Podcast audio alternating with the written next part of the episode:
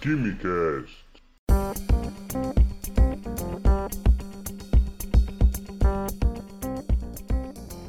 Alô, gênios, estudantes e admiradores de Química do meu Brasil, sejam bem-vindos e bem-vindas ao Dose de Química. Eu sou o Vinícius Químico. Eu sei, eu sei, mais de um mês sem dose de Química e sem Quimicast. A gente estava num breve ato, tá bom? Para descansar e para organizar um pouco a vida.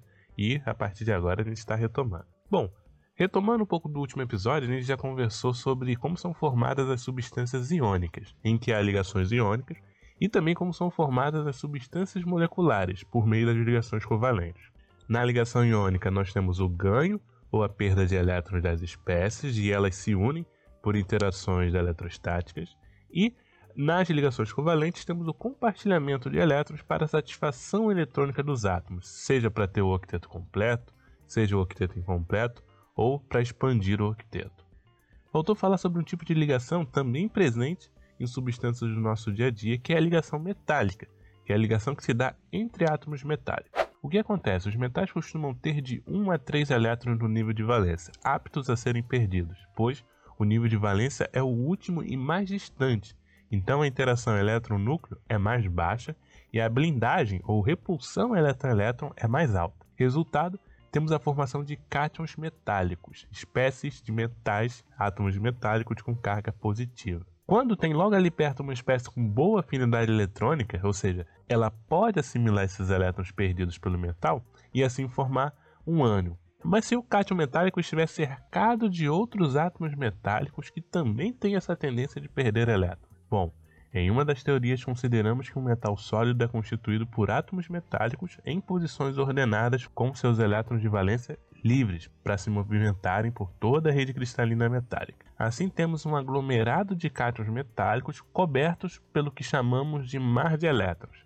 A nível de ensino médio, onde esse conteúdo é dado e onde tem a cobrança desse tipo de conteúdo em exames como o Enem e provas de vestibular, esse é o modelo mais simples e que explica bem algumas propriedades, como por exemplo a condução elétrica. A condução elétrica depende normalmente de dois fatores: a presença de espécies carregadas e a mobilidade dessas espécies. Se em um metal temos elétrons livres, deslocalizados pela rede cristalina, então esses fatores são atendidos. Porque eu tenho uma espécie carregada, que são os elétrons com carga negativa, e eu tenho mobilidade, que é alta, pois os elétrons estão livres. Além disso, os metais têm outras propriedades, o brilho característico, justamente por causa desses elétrons livres. Outra propriedade é a condutividade térmica alta. É só pensarmos nas panelas que utilizamos na cozinha, que algumas são de alumínio, outras são de ferro.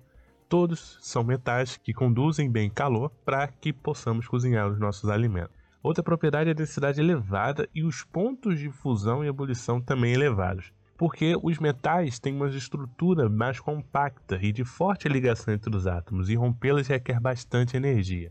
Os metais são bastante maleáveis, fáceis de transformar em lâminas, chapas bem finas, como uma lâmina de barbear ou um fio de uma faca. Além disso, eles também são dúcteis, ou seja, é possível transformá-los em fios, como é o caso do cobre. E se eles podem ser transformados em fios, os metais são bem resistentes à tração, ou seja, eles podem ser esticados com determinada força que eles não irão se romper. Não podemos falar de metais e não falar de ligas metálicas, que são materiais com propriedades metálicas que contêm dois ou mais elementos, sendo eles metais, eventualmente aparece uma metal por ali. Podemos dizer que as ligas metálicas têm maiores aplicações práticas do que os próprios metais puros, porque eu combino dois metais e eu combino eventualmente suas propriedades, tornando o material melhor do que os materiais de partida.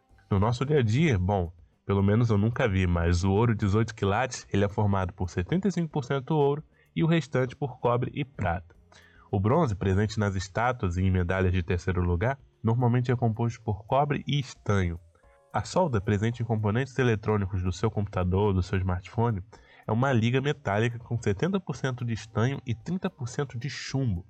O aço, mais resistente à tração que o ferro puro, pode ter até 1% de carbono. Já o aço inox, o aço inoxidável, além de ferro, pode ter até 0,1% de carbono, 18% de cromo e 8% de níquel. Para mais doses de química, acompanhe o Quimicast nas plataformas de podcast e nas nossas redes sociais. Um grande abraço a todos e até a próxima.